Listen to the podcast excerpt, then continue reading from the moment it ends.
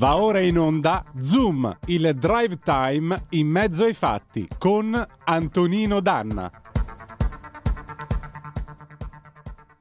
Amiche e amici miei, ma non dall'avventura, buonasera! Siete sulle magiche, magiche, magiche onde di Radio Libertà. Questo è Zoom, il drive time in mezzo ai fatti. Io sono Antonino Danna e questa è la puntata di lunedì 3 ottobre, l'anno 2022, anno di grazia 2022. Cominciamo subito la nostra trasmissione. Vi ricordo, date il sangue, in ospedale il sangue serve sempre. Salverete vite umane. Chi salva una vita umana salva il mondo intero. Secondo appello.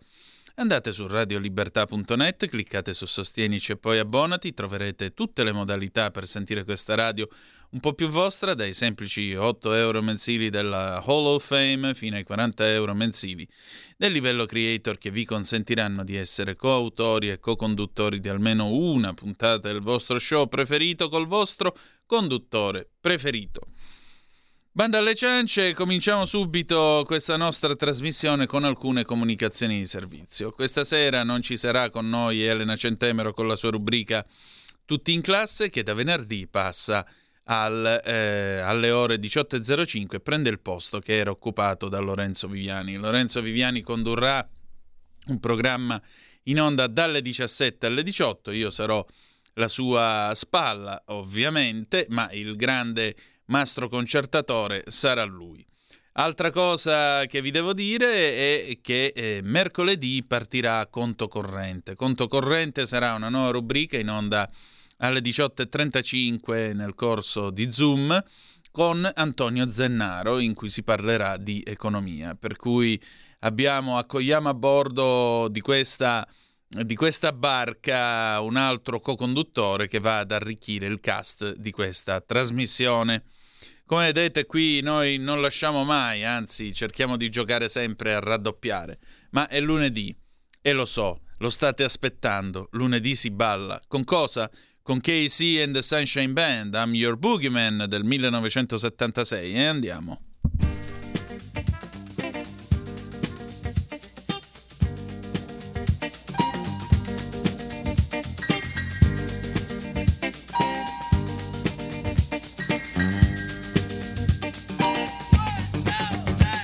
I'm your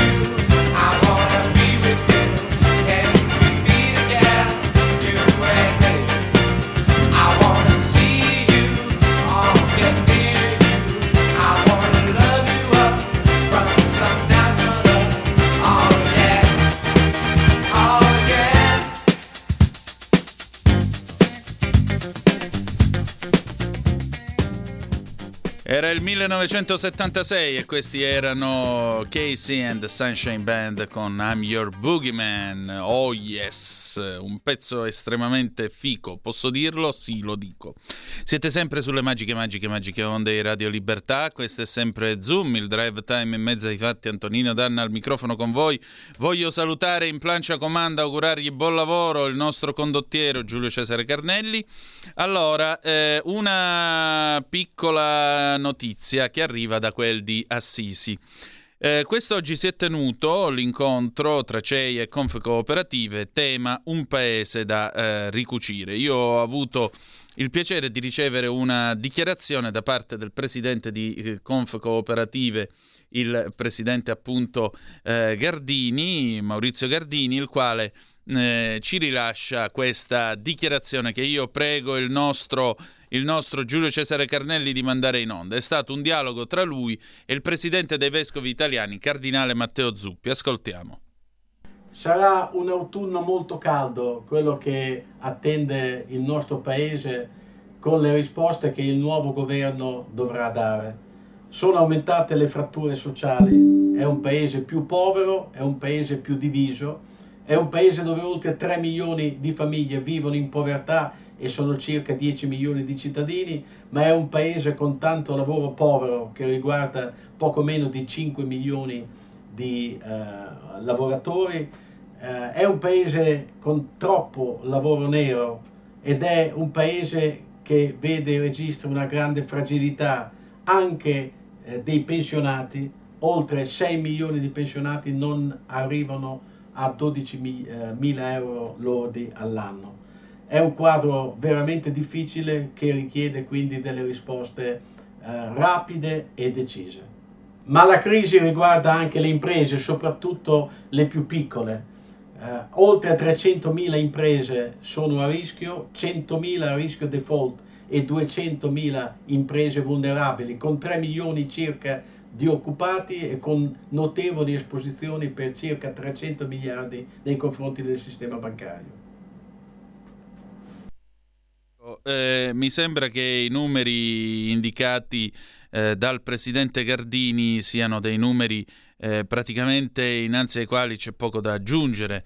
Quando si parla chiaramente di almeno 100.000 imprese a, a rischio default, la cosa lascia mh, mm, alquanto perplessi. Aggiungerei anche un'altra cosa: il eh, presidente di Conf Cooperative domenica ha inviato una lettera ad eh, Avvenire nella quale, tra l'altro, scrive. Eh, questa crisi ha ricadute sull'occupazione, PIL, gestione delle linee di credito, temi che approfondiremo appunto grazie a questo focus socio-economico curato dal Censis che è stato presentato questa sera all'incontro in quel di Assisi.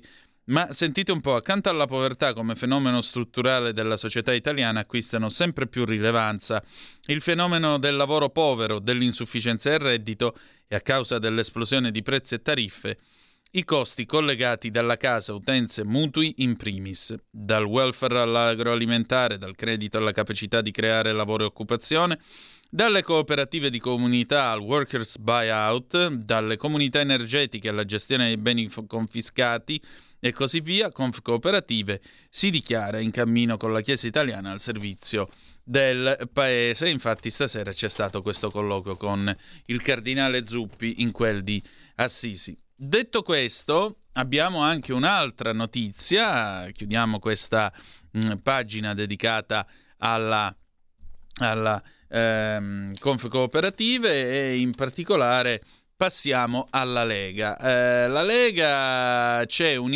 c'è, una dichiarazione esclusiva di mh, mm, Umberto Bossi che parla alla ADN Kronos. Eh, Bossi faccio valere le ragioni del eh, nord mm, e vi faccio vi do lettura del, del pezzo che è stato pubblicato eh, quest'oggi il senatur all'ADN Cronos, il vessillo e l'autonomia, fazzolette e cravatta verdi, i nostri simboli di libertà.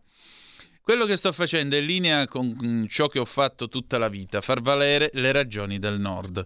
Ribadisco che Comitato Nord è un comitato interno alla Lega per Salvini Premier, quanto sottolinea con l'ADN Cronos Umberto Bossi, facendo chiarezza sull'iniziativa lanciata lo scorso primo ottobre. Nel comitato non sono coinvolti nomi, dice ancora il fondatore della Lega Nord, che non fanno parte del partito e alla base c'è il rispetto della militanza. Ancora, le persone alle quali do mandato per l'organizzazione, dichiara Bossi, sono l'europarlamentare Angelo Ciocca col compito di tenere i rapporti con i militanti e le istituzioni europee e Paolo Grimoldi per gestire le relazioni regionali. Ho scelto i due esponenti della Lega per aiutarmi nel progetto poiché il comitato è interno alla Lega Salvini Premier.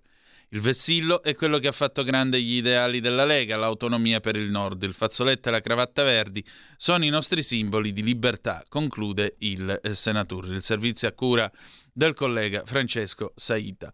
0266203529, prendiamo qualche telefonata al volo, dopodiché è il momento dell'avvocato Claudio De Filippi con il suo A domanda risponde di questa sera, la sua bellissima rubrica dedicata alla, mh, mm, al, ai temi giuridici e in particolare alle vostre domande. Vi ricordo anche l'indirizzo che è a domanda risponde zom eh, chiocciolagmail.com a domanda risponde zoom chiocciolagmail.com dove potete inviare le vostre storie giuridiche, porre le vostre domande e far sentire la vostra voce. L'avvocato De Filippi vi darà da par suo la sua risposta giuridica. Quindi, insomma, eh, il fondatore della Lega, Umberto Bossi, che ha deciso, diciamo così, riprende certa, un certo attivismo all'interno del partito, faccio valere le ragioni del Nord, parla appunto di questo comitato Nord eh, per l'autonomia, fazzoletto e cravatta verdi, ma già in questi giorni dai piani alti di via Bellerio è stato osservato più volte, è stato fatto presente che l'impegno della Lega per l'autonomia è massimo, tant'è vero che lo stesso Matteo Salvini ci aveva dichiarato in conferenza stampa all'indomani delle elezioni, commentando l'esito del voto, ci ha dichiarato proprio questo, e cioè che eh, la legge quadro per l'autonomia è pronta e di conseguenza potrebbe essere uno dei primi provvedimenti a essere adottati eh, dal nuovo governo nel corso della sua prima seduta. Eh, ci vorrà certo ancora quasi tutto questo mese per poter avere il governo finalmente operativo nella pienezza dei suoi, dei suoi, poteri, quindi con la capacità di gestire gli affari da quelli ordinari a quelli straordinari, ma sarà interessante vedere appunto quali saranno le prime decisioni che verranno prese nel corso della prima seduta dell'esecutivo. Se continua il Toto Ministri, si continua a parlare di posti, cariche, discussioni di vario genere. In compenso, mentre tutto questo accade, il presidente di Confindustria Bonomi, Carlo Bonomi, ha dichiarato che non possiamo permetterci la flat tax e i prepensionamenti. Il presidente di Confindustria dice Lanza, non tifiamo per nessuno, noi proponiamo misure non mi esprimo sul risultato elettorale, a votare sono gli italiani e non le imprese.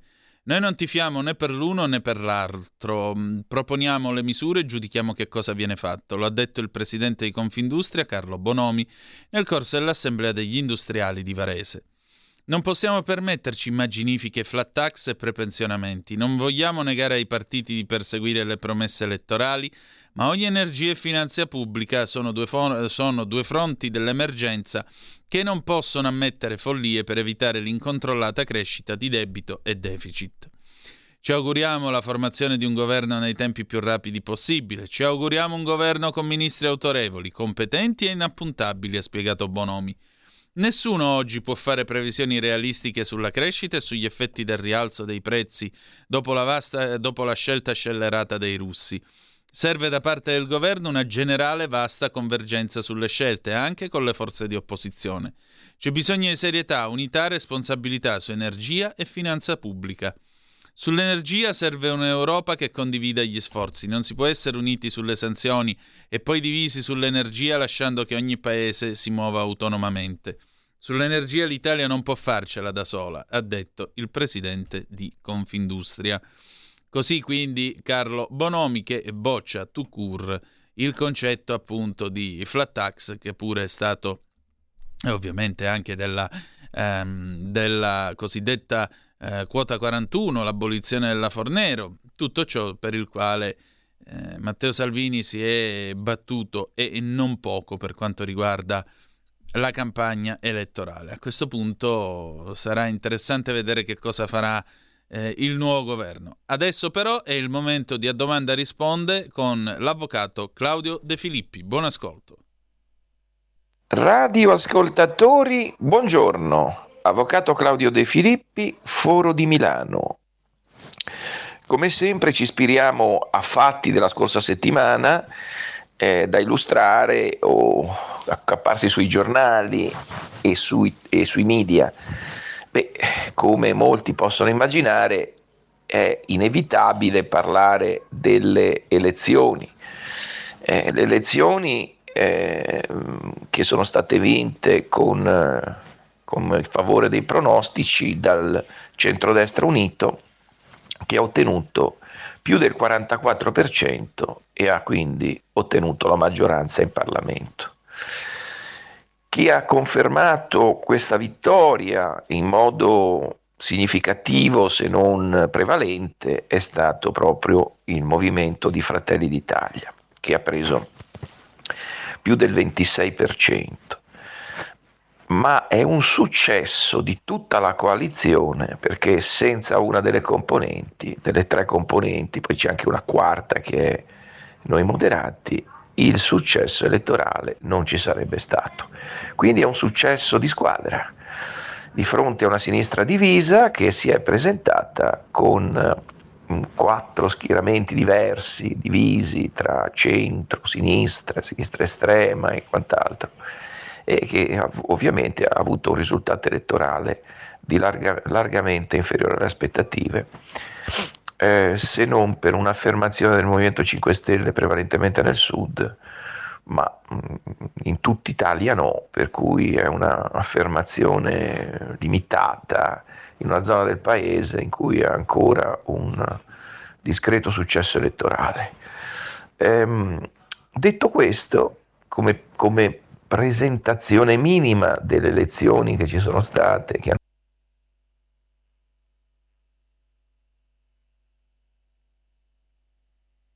radioascoltatori con mm, quattro schieramenti diversi, divisi, elettorale, e mm, questa, mm, questa coalizione ha quindi molte aspettative degli italiani su di sé. Il centrodestra in primo luogo viene chiamato dalle emergenze economiche per una situazione che abbiamo detto tante tante volte drammatica da un punto di vista economico, viene chiamato ad attuare una politica in, a favore dei cittadini, una politica a favore delle imprese, una politica a favore eh, delle famiglie, e, e, quindi tutto quello che il governo Draghi non era riuscito a fare, nonostante, nonostante fosse stato sollecitato più e più volte dai due partiti di centrodestra che facevano parte della coalizione, cioè la Lega e Forza Italia, ad agire in questo modo, ma nonostante tutte le richieste del, delle due formazioni di centrodestra il governo Draghi non ha attuato minimamente eh, i programmi che eh, chiedeva, appunto, eh, chiedevano i due partiti del centrodestra. Ovviamente la Meloni è stata premiata, il suo movimento è stata premiata da, dall'opposizione, opposizione al governo Draghi che eh, ha dimostrato pertanto eh, il 44% degli italiani non lo hanno apprezzato. Indubbiamente c'è un fatto importante da segnalare in queste elezioni, che eh, sono delle elezioni che si sono uh, viste un'affluenza non particolarmente alta, mi sembra circa il 65%, poco di più, poco di meno, rispetto a necessariamente una maggiore affluenza che eh, l'elezione precedente aveva, aveva avuto come riscontro. Detto questo, eh, abbiamo già detto che adesso i cittadini aspettano un intervento rapido, un intervento risolutivo in materia di bollette, sicuramente, bollette pazze, bollette eccessive, bollette quadruplicate, decuplicate, un intervento che possa aiutare, anche perché, ecco l'articolo che è apparso sui giornali venerdì scorso, fine settimana scorso, è che la Germania stanzia 200, fino a 200 miliardi di euro per famiglie, aziende, partite IVA e, e aiutarle per problemi delle bollette e problemi riguardanti la crisi economica. Ed ecco quindi la dicotomia, da una parte la Germania aiuta con 200 miliardi di euro, che sono pari a tutti i soldi ottenuti dall'Europa col PNR e dall'Italia. Scusatemi. E dall'altra parte l'Italia che con l'Equitalia, con l'Agenzia delle Entrate e Riscossione, con l'Agenzia delle Entrate, pignora manda ipoteche, manda preavvisi di ipoteca, preavvisi di, di, di, di, manda intimazioni di pagamento 5 giorni, 5 giorni per pagare delle somme assolutamente impossibili da pagare anche in 5 mesi o 5 anni. Ecco pertanto che è necessario che si capisca che di fronte alla crisi, la crisi più nera, la crisi energetica, la crisi politica, la crisi della guerra, al Covid che eh, non è ancora debellato, di fronte a tutto questo ci sono paesi europei che hanno una ricetta assolutamente antitetica rispetto a quella italiana, che, un, che portano aiuto alle loro imprese, alle loro, loro aziende, alle loro partite IVA e alle famiglie tedesche. L'Italia agisce diametralmente opposto, in modo opposto. Ecco che quindi si sente più che mai necessario l'intervento immediato del nuovo governo, che non deve perdere tempo, occuparsi di bollette, ma occuparsi anche di tasse.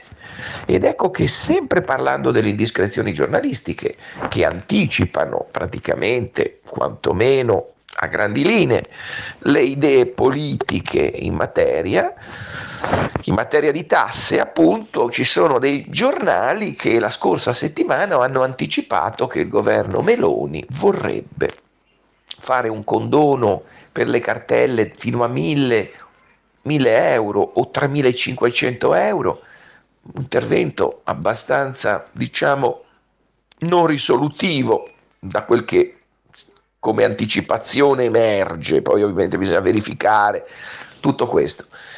Invece si parla di una rateizzazione decennale ordinaria a 120 rate con un ritardo di 10. Ecco, già questa seconda misura generica e per tutti, erga omnes, potrebbe essere interessante perché riaprirebbe le rateizzazioni, riaprirebbe la possibilità di rimettersi in regola col fisco, andando a spalmare su più anni le richieste, ma anche questa non appare sufficiente.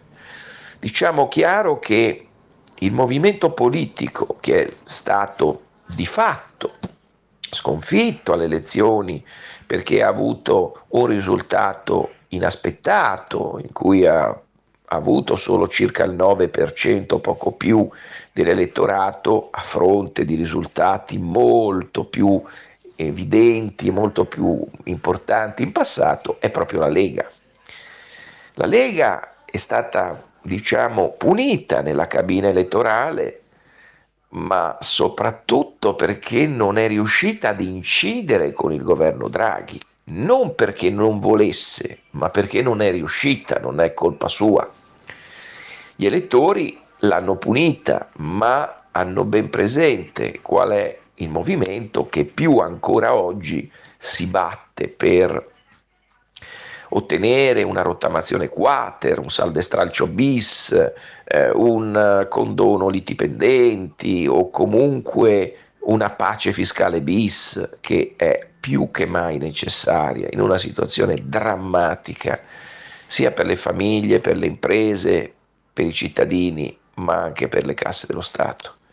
La pace fiscale bis è più che mai attuale e pertanto il movimento che lo ha sempre più, diciamo, propugnato, portato avanti, sostenuto, che è la Lega, adesso ha l'occasione di attuarlo. Questa è l'occasione giusta. Gli italiani hanno molte aspettative che ciò avvenga, ma non perché non vogliano pagare le tasse, come è stato detto anche dal direttore della Equitalia sul giornale, sul Corriere, mesi e mesi or sono. Non perché siano evasori, assolutamente, ma perché non riescono. Non possumus, non riescono a pagare tasse così elevate in così poco tempo, con rateizzazioni stringenti, con una rottamazione che prevede a volte pagamenti di decine di migliaia di euro entro 3-4 mesi. Non si riesce. Da questa situazione se ne esce solo non con i pignoramenti, non con le azioni di forza, non con le ipoteche sui beni degli italiani. Berlusconi ha parlato di tentativo in campagna elettorale di esproprio della proprietà privata che gli italiani hanno acquisito in decenni, se non secoli.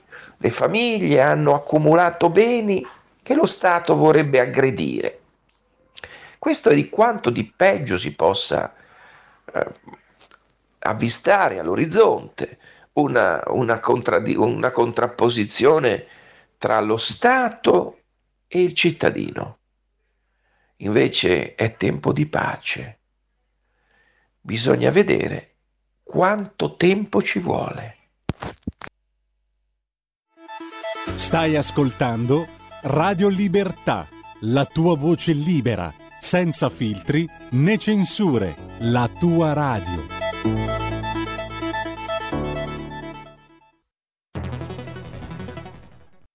C'è chi te la racconta sbagliata e chi te la racconta male. C'è chi te la racconta tagliata e chi te la racconta al contrario e chi non te la racconta affatto.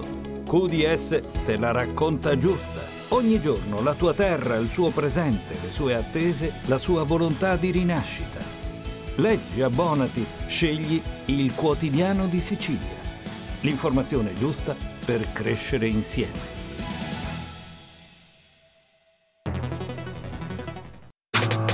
Stai ascoltando Radio Libertà. la tua voce libera, senza filtri né censura. La tua radio.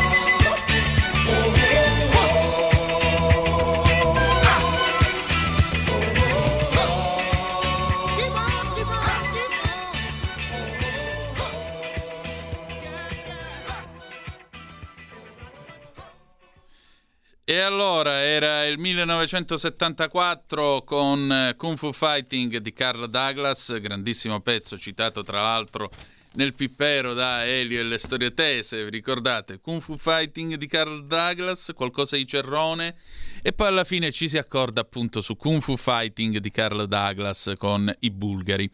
Allora, noi riprendiamo la linea, siete sempre sulle magiche, magiche, magiche onde di Radio Libertà, questo è sempre Zoom, il drive time in mezzo ai fatti. Antonino Danna al microfono con voi. Io voglio dare il benvenuto questa sera a, eh, all'onorevole Marco Zanni, che è il presidente della delegazione leghista presso l'Europarlamento in quel di Bruxelles. E lo voglio ringraziare del suo tempo eh, per questo faccia a faccia perché questa settimana eh, il, mm, il presidente, eh, l'onorevole Zanni, insieme appunto con il capo delegazione Marco Campomenosi, eh, hanno scritto alla eh, Presidente del Parlamento europeo Roberta Mezzola. Perché? Perché è successo qualcosa nel, nella scorsa settimana. Ted Hui, che è un, eh, un onorevole di Hong Kong, un attivista per la libertà e i diritti in quel di Hong Kong, è stato condannato in contumacia a tre anni e mezzo di carcere. Lui è scappato da Hong Kong nel 2021, è stato condannato e si è rifugiato in Australia, è stato condannato a tre anni e mezzo di carcere perché in base alla nuova legge che si occupa della sicurezza nazionale di Hong Kong approvata nel 2020, chiunque con eh, definizioni molto larghe eh, causi sedizione, sovversione o secessione in quel di Hong Kong può essere condannato a pene detentive molto severe. Eh, Ted Hui ha accolto con ironia la, la condanna perché tra l'altro aveva sfidato i giudici incitandoli a dare loro eh, ad erogare una pena molto più, molto più severa, ma in particolare quello che scrivono Campomenosi e Zanni nella lettera alla Mezzola eh, dicono quanto avvenuto è l'ennesimo passo della Cina verso la repressione politica di Hong Kong. Questo non può passare sotto silenzio, l'Europa faccia sentire la sua voce.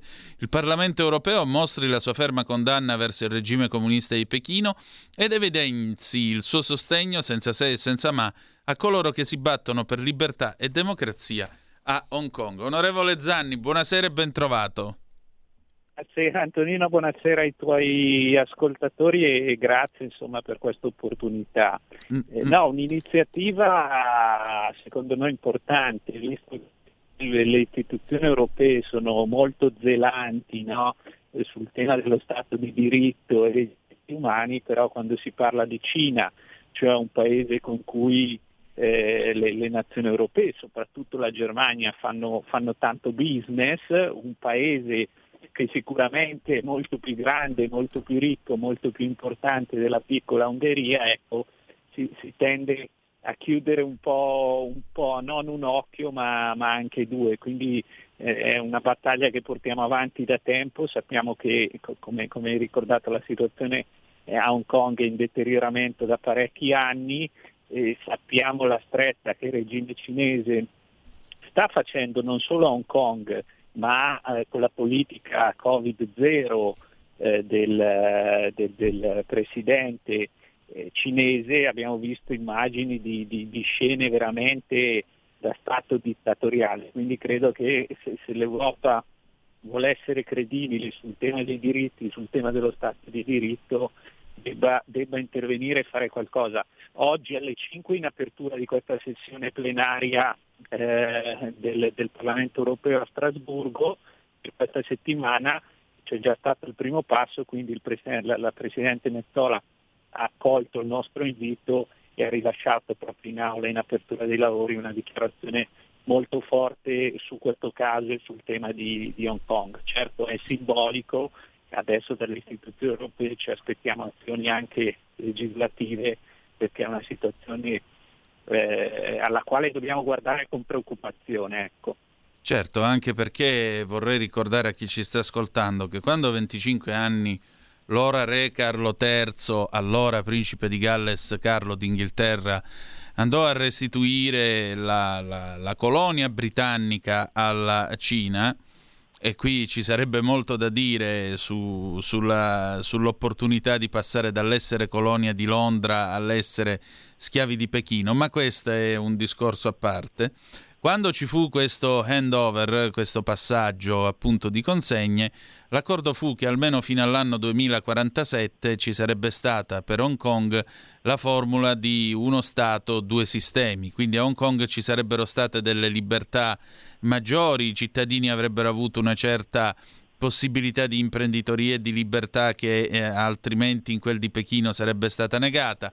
Poi dopo il 2047 ci sarebbe stata questa unificazione. Invece nei fatti Pechino si riprende Hong Kong e se la riprende con tutto quello che ne consegue, con tutte le idee del Partito Comunista Cinese al momento al potere, con tutte le idee di Xi Jinping che per la prima volta nemmeno Mao era arrivata a tanto, riesce a ottenere tre mandati di fila contemporaneamente, vuole introdurre mh, riferimenti a se stesso anche nella Costituzione cinese, tutta una serie di valutazioni che non esiterei a definire culto della personalità. Ecco, e con tutti questi l'Europa ci fa affari. Come si può continuare a fare affari con un'autocrazia del genere sapendo che la gente va in galera? Ma eh, non si può, non si può, ma è quello che, che decidiamo da fare. Noi da, da, da, molto tempo nelle aule europee poniamo l'accento su una questione, soprattutto vedendo quello che sta accadendo con la Russia, cioè l'Europa non può fare giustamente ammenda sull'errore di essere stata dipendente dal punto di vista energetico da un'autocrazia come, come quella russa no? e poi pentirsene dopo vent'anni quando questi fanno una guerra e decidono poi di chiuderci il rubinetto. Ecco, il rischio è che stiamo ripetendo lo stesso errore Cina, cioè a un certo punto ci troveremo in un confronto sempre più, più, più acceso con la Cina e eh, questi che stanno accaparrando materie prime, terre in tutto il mondo ci, ci ricattino e decidano di, di, distruggere le catene del valore. Oggi eh, le, le gran parte delle riserve mondiali di materie prime, dal rame al litio importante per la transizione ai motori e alle tecnologie elettriche sono all'80-90% in mano della Cina eh, e purtroppo l'Unione Europea si sta rendendo totalmente dipendente dal, dal gigante asiatico su queste cose. Ecco, noi ci stiamo interrogando da tempo se sia o no eh, intelligente mettersi mani e piedi eh, in, eh, in, dipendenza di, di un regime che sappiamo ha un modo di agire predatorio, basta andare in Africa e vedere insomma, che questo continente ormai è stato colonizzato dalla presenza cinese, quindi è un punto di preoccupazione che l'Europa non può ignorare e si deve agire politicamente.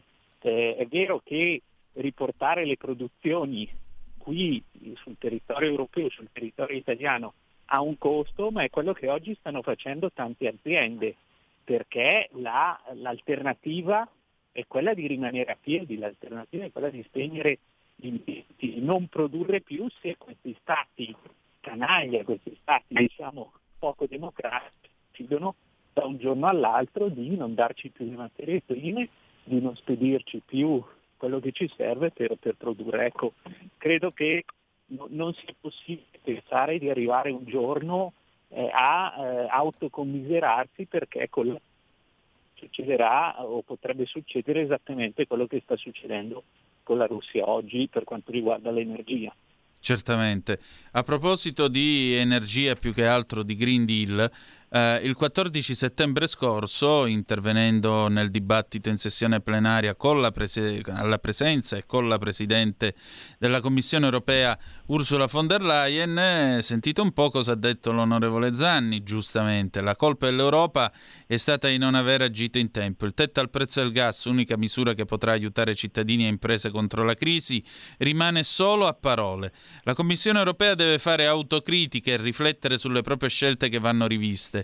Il mondo è cambiato, c'è bisogno che su Green Deal e alcune politiche commerciali lui ammetta che certe scelte non solo non sono più attuabili, ma ad oggi non hanno aiutato né a proteggere il clima né a realizzare quella transizione industriale e socio-economica di cui questo continente ha oggi disperatamente bisogno. Ma allora che cosa possiamo fare in eh, tutto questo? Soprattutto come si riforma l'Europa perché finalmente eh, non sia appannaggio e ostaggio di un personaggio come la von der Leyen o la sua vice, quella che suggeriva di chiudere l'acqua calda gridando "Be- eh, beccati questo Putin e diciamo questi siparietti così francamente o Charles Michel che è un altro personaggio che te lo raccomando.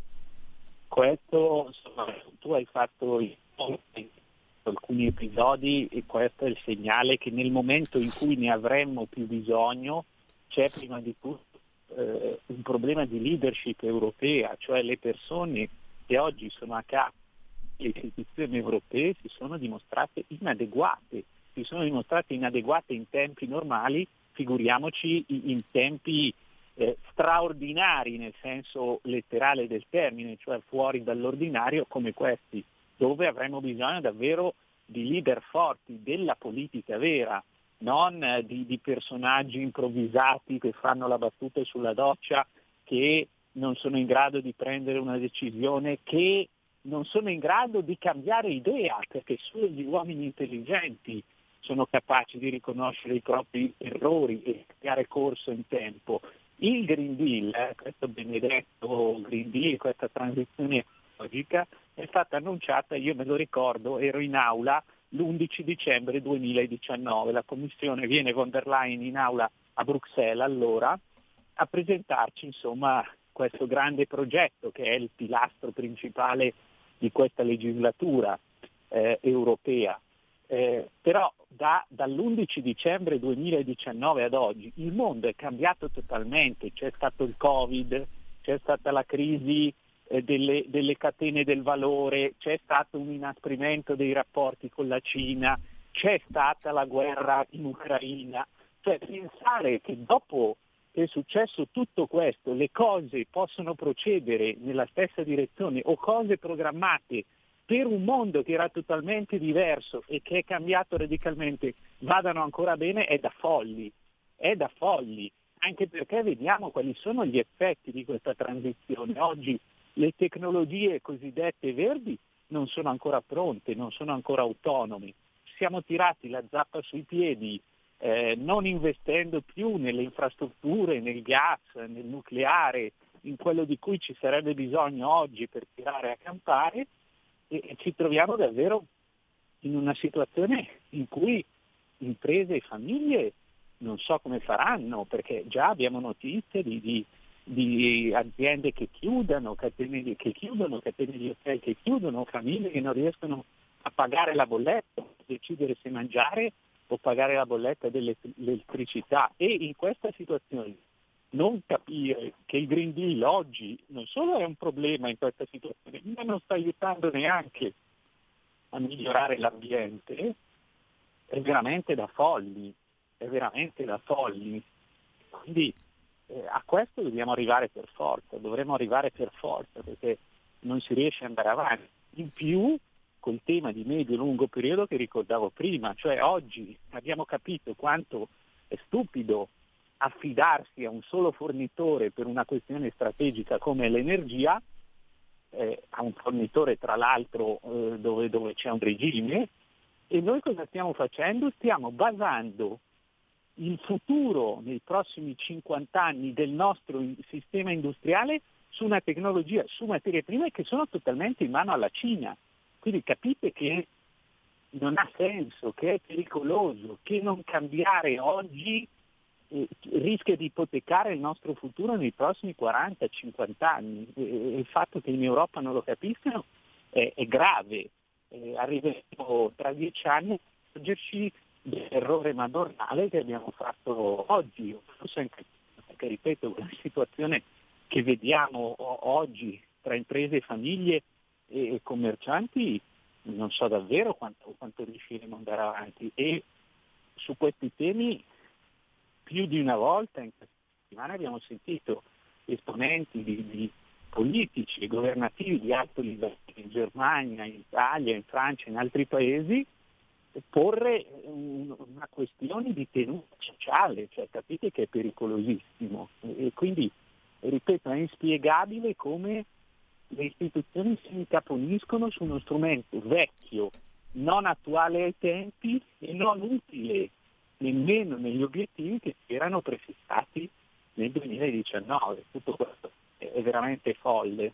Certamente, anche perché eh, integriamo con una notizia di cronaca. Quest'oggi in Italia, ma già avevano cominciato sabato scorso, quest'oggi in Italia si sono tenuti dei falò di bollette e proteste di cittadini che dicono noi non paghiamo, non vogliamo, eh, non vogliamo caricarci ulteriormente il costo della crisi economica, soprattutto il costo della crisi energetica. A proposito di crisi economica, ehm, nell'agosto di quest'anno, il 9 agosto scorso, Ancora abbiamo una nota, sempre a firma dell'onorevole Zanni insieme al professor Antonio Maria Rinaldi, che entrambi fanno parte della commissione Econ e si parlava di flat tax, si diceva eh, che la flat tax altro non è che una soluzione concreta, eh, realizzabile, già messa in atto peraltro, con cui abbassare il carico fiscale su imprese, lavoratori, famiglie, con cui si può abbattere anche l'evasione. Lo si diceva anche in polemica con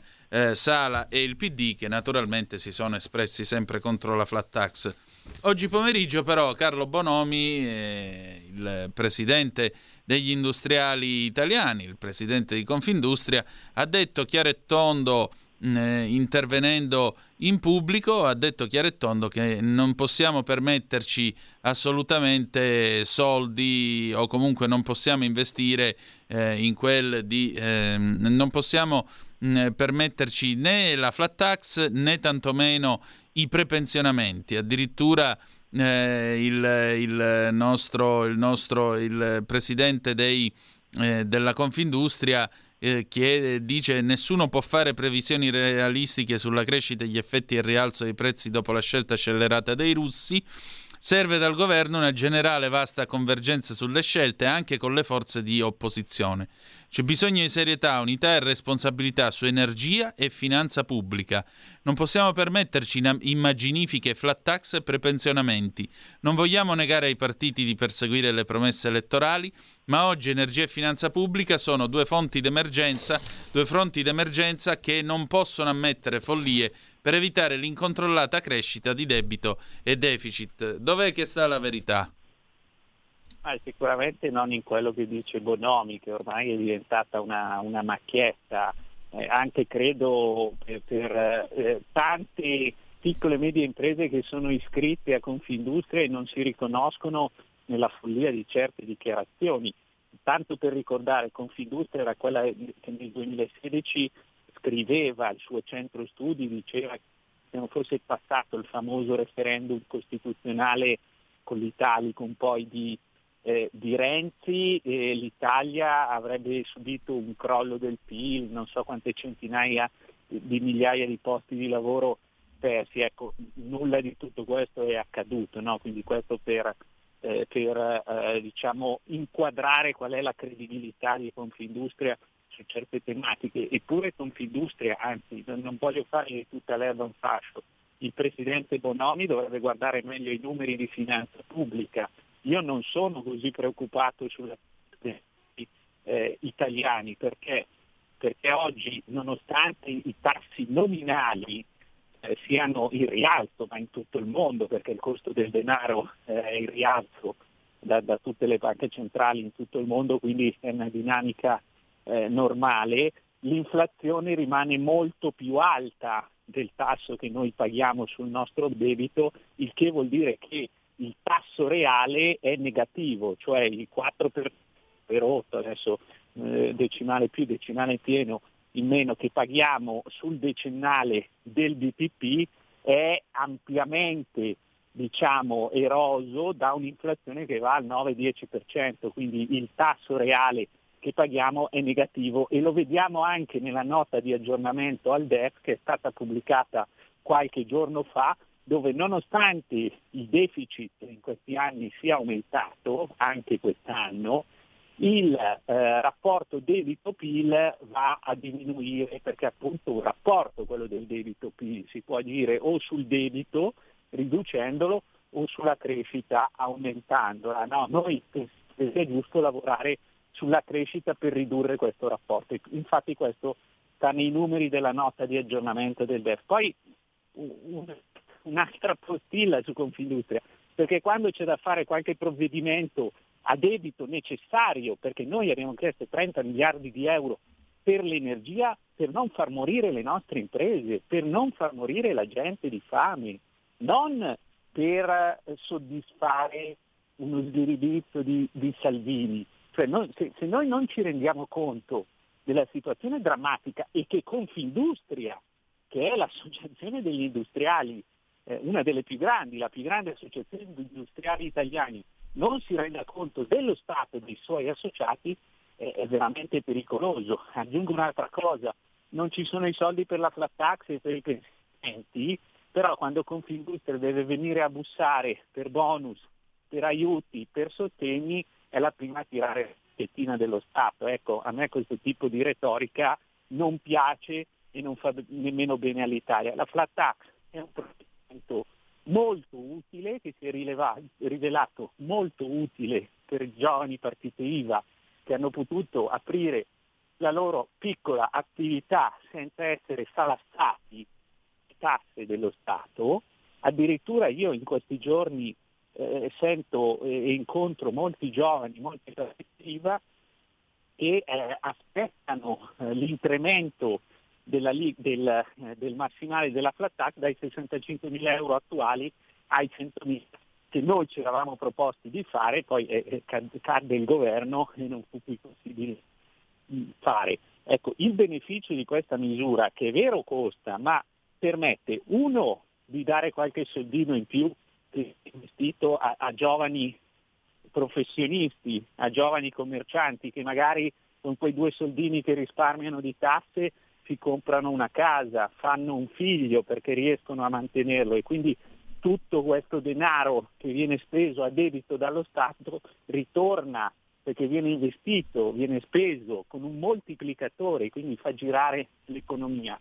E poi perché diamo anche la possibilità di lavorare con dignità, con uno stipendio, con un'entrata dignitosa alle- persone giovani. Per i prepensionamenti è uguale, perché dobbiamo impedire a gente che ha più di 40 anni contributi versati di andare dignitosamente con una pensione parametrata ai contributi versati, quindi non, non stiamo regalando niente a nessuno, non si regala niente a nessuno, perché se poi noi non facciamo uscire a tempo debito le persone in pensione al- dal mercato del lavoro, i giovani, prima che si liberi un posto, dovranno aspettare tre anni, dovranno aspettare 35 anni.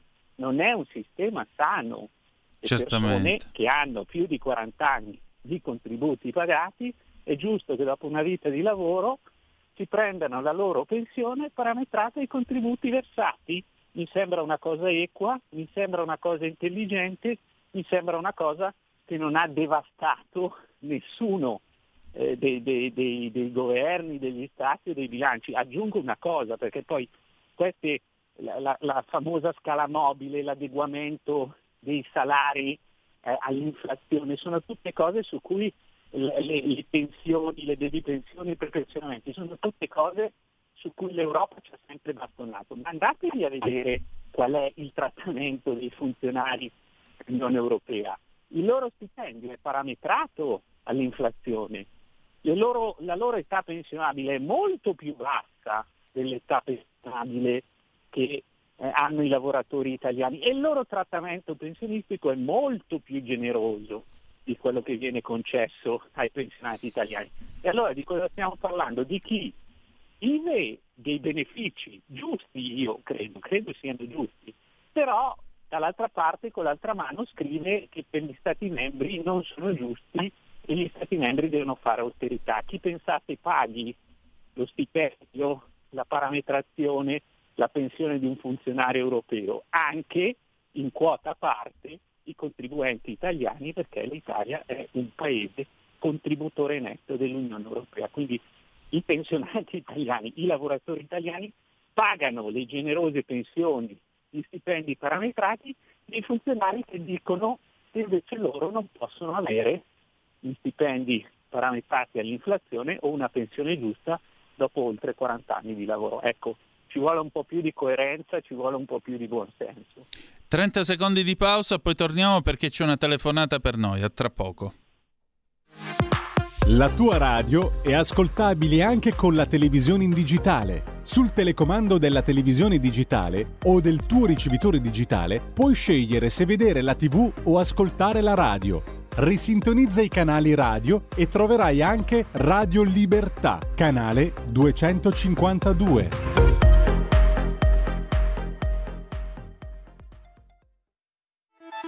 Stai ascoltando Radio Libertà, la tua voce libera, senza filtri né censure, la tua radio. E rieccoci, siete di nuovo sulle magiche, magiche, magiche onde di Radio Libertà. Antonino Danne e l'onorevole Marco Zanni al microfono con voi. Abbiamo una telefonata, pronto chi è là? Sì, pronto Antonino, sono Alessandro da Bologna. Ciao Buonasera. carissimo, dimmi. Buonasera. Allora, eh, volevo dire che secondo me dobbiamo imparare ad utilizzare un linguaggio nuovo. Anche Zanni, che a me piace moltissimo perché quando parla di economia è davvero molto preparato, eh, dovrebbe cambiare alcune espressioni, cioè dovremmo imparare a dire che la flat tax non ha un costo, ma incrementa ed è un volano per l'economia.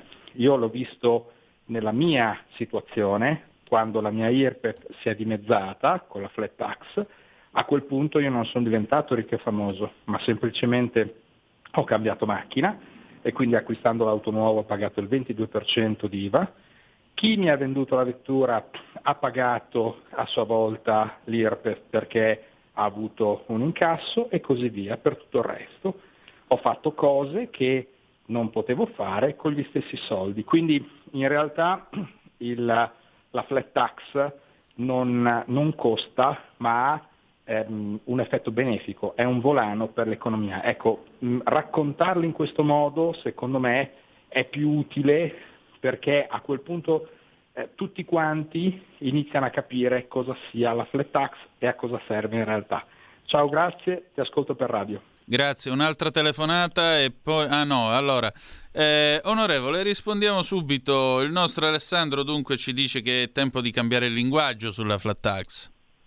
No, co- condivido, condivido appieno ed esattamente quello che provavo a spiegare col mio intervento. No? Io non, ho fatto l'esempio, insomma, il, il suo esempio, quello di, di- di essere poi andato a comprare un'auto e aver fatto insomma guadagnare qualche soldino allo Stato con, con l'IVA e qualche soldino che poi sarà stato reinvestito al, all'autosalone, insomma, avendo comprato l'auto. Io che ho 35 anni e, e, e un bambino di tre anni e mezzo e so quanto, quanto oggi costa, quanto oggi è pesante per un giovane farsi una famiglia, comprarsi eh, una casa, facevo l'esempio esattamente di questo, i giovani partite IVA che con i soldi che hanno risparmiato in tasse della flat tax magari comprano la casa, quindi gli arredi, quindi i, i lavori e tutto quello che c'è eh, e fanno un figlio eh, di cui c'è un sacrosanto bisogno di persone, di ragazzi italiani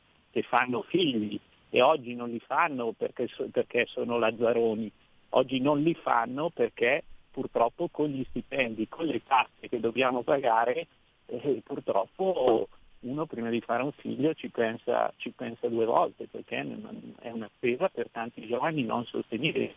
Assolutamente. La flat tax da una parte ha un costo iniziale per lo Stato, ma dall'altra parte ha un beneficio che è un multiplo di quello che abbiamo speso perché questi soldi risparmiati in tasse circolano sotto altre forme di spesa. E se pensiamo ai limiti di 65 o 100 mila euro, come mi auspico eh, si, si- si attui molto velocemente, parliamo di, non parliamo di persone ricche, parliamo di persone normali, quindi quei soldi risparmiati non è che li mettono in banca o comprano un lingotto d'oro o comprano le azioni di chi che sia, ma li spendono, li spendono e fanno girare l'economia. Questo è il messaggio che bisogna dare. Certo è difficile quando per due mesi in questa campagna elettorale abbiamo visto i media nazionali, le tv gridare ai 420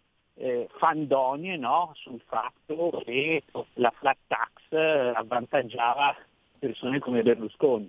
A parte che li, manderei a fare una ripetizione di, di, di scienze delle finanze, perché ovviamente non credo Berlusconi sia percettore di, di redditi IRPEF, ma ha, eh, credo, più dalla sua eh, redditi di altra natura che derivano dai dividendi magari che percepisce dalle sue quote azionarie delle sue aziende, quindi non sono introiti soggetti a, alla flat tax che è nella proposta della Lega. Però capite che quando hai tutto o quasi tutto il mondo dell'informazione che eh, spara eh, a, mezzo stampa, a mezzo tv verso 60 milioni di italiani fake news, eh, hai voglia a provare a spiegare, come abbiamo spiegato noi, qual è il beneficio. Ecco, faccio un appello anche agli organi di, di informazione, visto che questa battaglia contro le fake news no, è la moda odierna, eh, invito a non essere poi i, i primi a diffondere fake news come è stato fatto in questi mesi sulla proposta di flat tax della Lega. Certo. Abbiamo due telefonate in rapida successione. Pronto chi è là? Sì, ciao, sono Marco da Varese. Carissimo. Io, io volevo rifarmi alla, a, a quello che ha detto il vostro ospite precedente a questa, alla telefonata prima della mia. Sì. Quello del discorso di mandare in pensione le persone dopo 40 anni di lavoro e quant'altro.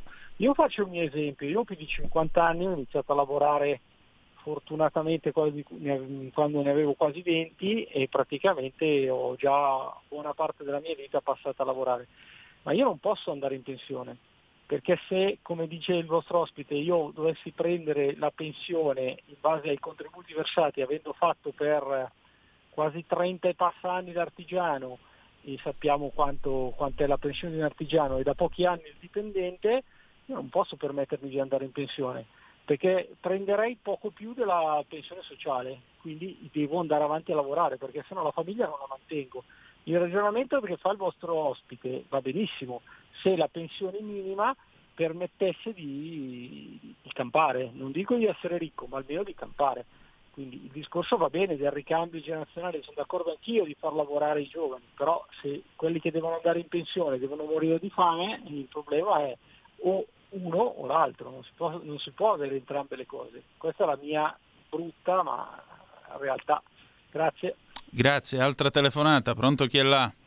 Ciao, sono Mauro di Reggio. Ciao. Vedi, sono 30 anni che è nata l'Unione Europea. In pratica è, è nata dopo la riunificazione delle due Germanie. È notorio da più di mille anni che la Germania è un paese predatore. E cioè, la prova è data dal Sacro Romano Impero, no? fondato a Carlo Magno, re dei Franchi, ma era nettamente germanico, no? che ha portato tutto, tutto questo, pronto? Sì. E ha portato tutto questo a, ge- a gestire l'Unione Europea come un secondo romano impero, no? con l'imperatore, con, con gli ottoni tedeschi, poi Enrico II, Enrico IV, tutti quelli che ci sono venuti dietro. Per cui noi siamo stati predati già da allora ed è- e mi meraviglio di quelli che c'erano, che, eh, che da parte nostra hanno aderito a questo. E dopo questo, con la Merkel, siamo passati a, un- a una fase successiva della storia che la Lega Anseatica. No? Né più né meno. Per cui a questo punto qua io ti dico non è vero, di figli non ne facciamo più. Sai perché? Sono stati fino al 2019 25 anni in cui noi avevamo il bilancio come avanzo primario. In pratica vuol dire che recuperavano sempre più tasse meno di quelle che investivano. E fino agli anni 80-90 gli italiani risparmiavano circa un 20%, due che lavorassero. Con l'entrata nell'Unione Europea e infine con l'euro, noi ci siamo completamente bruciati quello che era il risparmio di ogni famiglia. E una famiglia, uno, un figlio, non lo fa se non può mantenerlo. Tutto qua. Ok, grazie. Onorevole, allora eh, ci avviamo alla fine di questo nostro colloquio, intanto ringraziando per il tempo a disposizione. Il nostro amico di Varese che parlava della pensione, mi sembra un tema molto interessante questo. No, è, è un tema, è un tema fondamentale che tra l'altro è nella nostra proposta perché è, è vero che il caso generale di uno che arriva insomma, sopra i 60 anni eh, con contributi adeguati pagati eh, e quindi non è un problema. E poi ci sono dei casi che sono limitati come quello del, del, del, del signore di Varese, Marco se non ricordo male, sì. eh, che, che ha giustamente sollevato il tema e che vanno trattati come casi particolari, soprattutto innalzando il livello delle pensioni minime a un livello dignitoso a un livello che permetta di eh, uscire dal lavoro e avere un assegno pensionistico dignitoso. È chiaro che eh, in una proposta generale poi si lavora anche su quelli che sono casi isolati ma esistenti e quindi che, che vanno, eh, devono essere risolti con eccezioni. Quindi nella nostra proposta non ci dimentichiamo di chi arriva all'età pensionabile mh, maturando un assegno che è un assegno che non permette una vita, una vita dignitosa. L'ultimo intervento me ne sono perso una parte perché purtroppo mi è caduta sì, la linea. sostanzialmente il Però... desiderio egemonico della Germania sul continente. E questo, questo, è un problema, è un problema che molti governi italiani, l'atteggiamento dell'Italia in Europa purtroppo ha alimentato eh, in, questi, in questi 20-30 anni.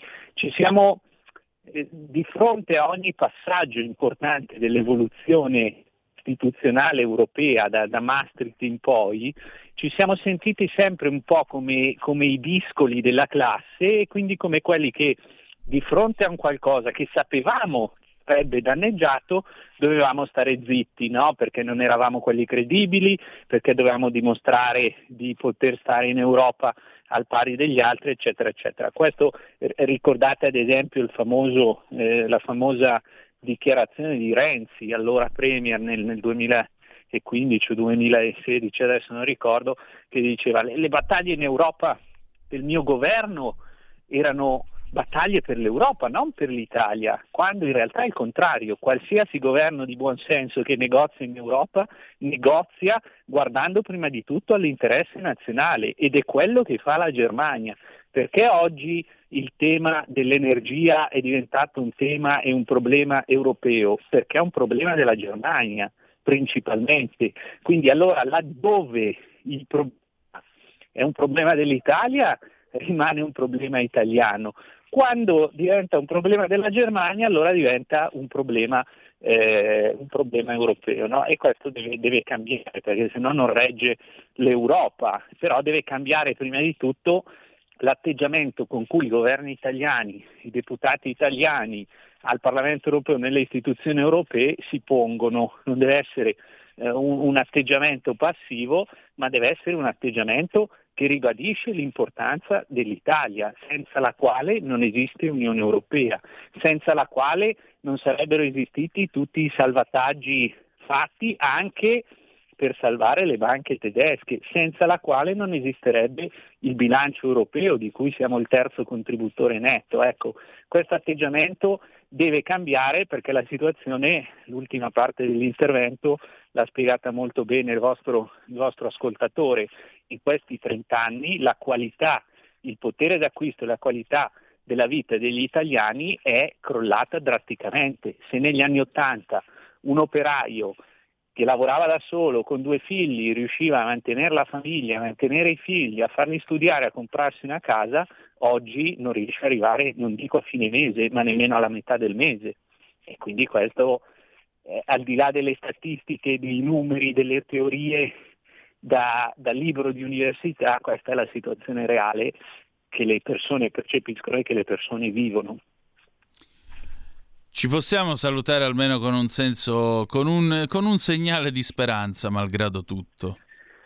Ma il segnale di speranza è che, che, il popolo italiano è un popolo straordinario, un popolo che, che, ha saputo soffrire e ha saputo sempre rialzarsi nei momenti difficili. E io confido in questo, confido nel fatto che da, da, tra qualche settimana avremo un governo nuovo, un governo politico, un governo di centrodestra, un governo che ha ricevuto il sostegno de, della maggioranza ampia degli italiani e una maggioranza abbastanza stabile da poter governare per cinque anni. Questo credo sia quello di cui ha bisogno l'Italia, un governo che per cinque anni nel bene o nel male fa delle cose, fa il suo programma, porta avanti il suo programma, poi tra cinque anni saranno gli elettori a giudicare, ma cambiare ogni anno, ogni anno e mezzo di- diventa davvero eh, diventa davvero difficile. Quindi questa è la mia speranza, che finalmente eh, dopo, dopo così tanti anni si abbia un, un primo ministro eletto,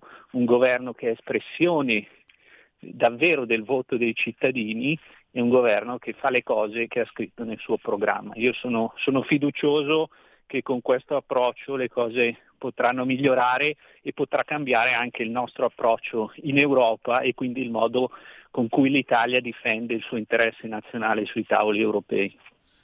Perfetto, grazie ancora. Grazie a voi, buona serata e buon ascolto. Buona Alla serata. prossima. Grazie.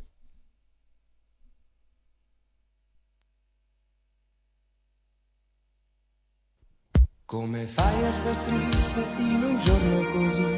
Tu che fai battere forte il mio cuore, non sei più da sola e io sono qui con te.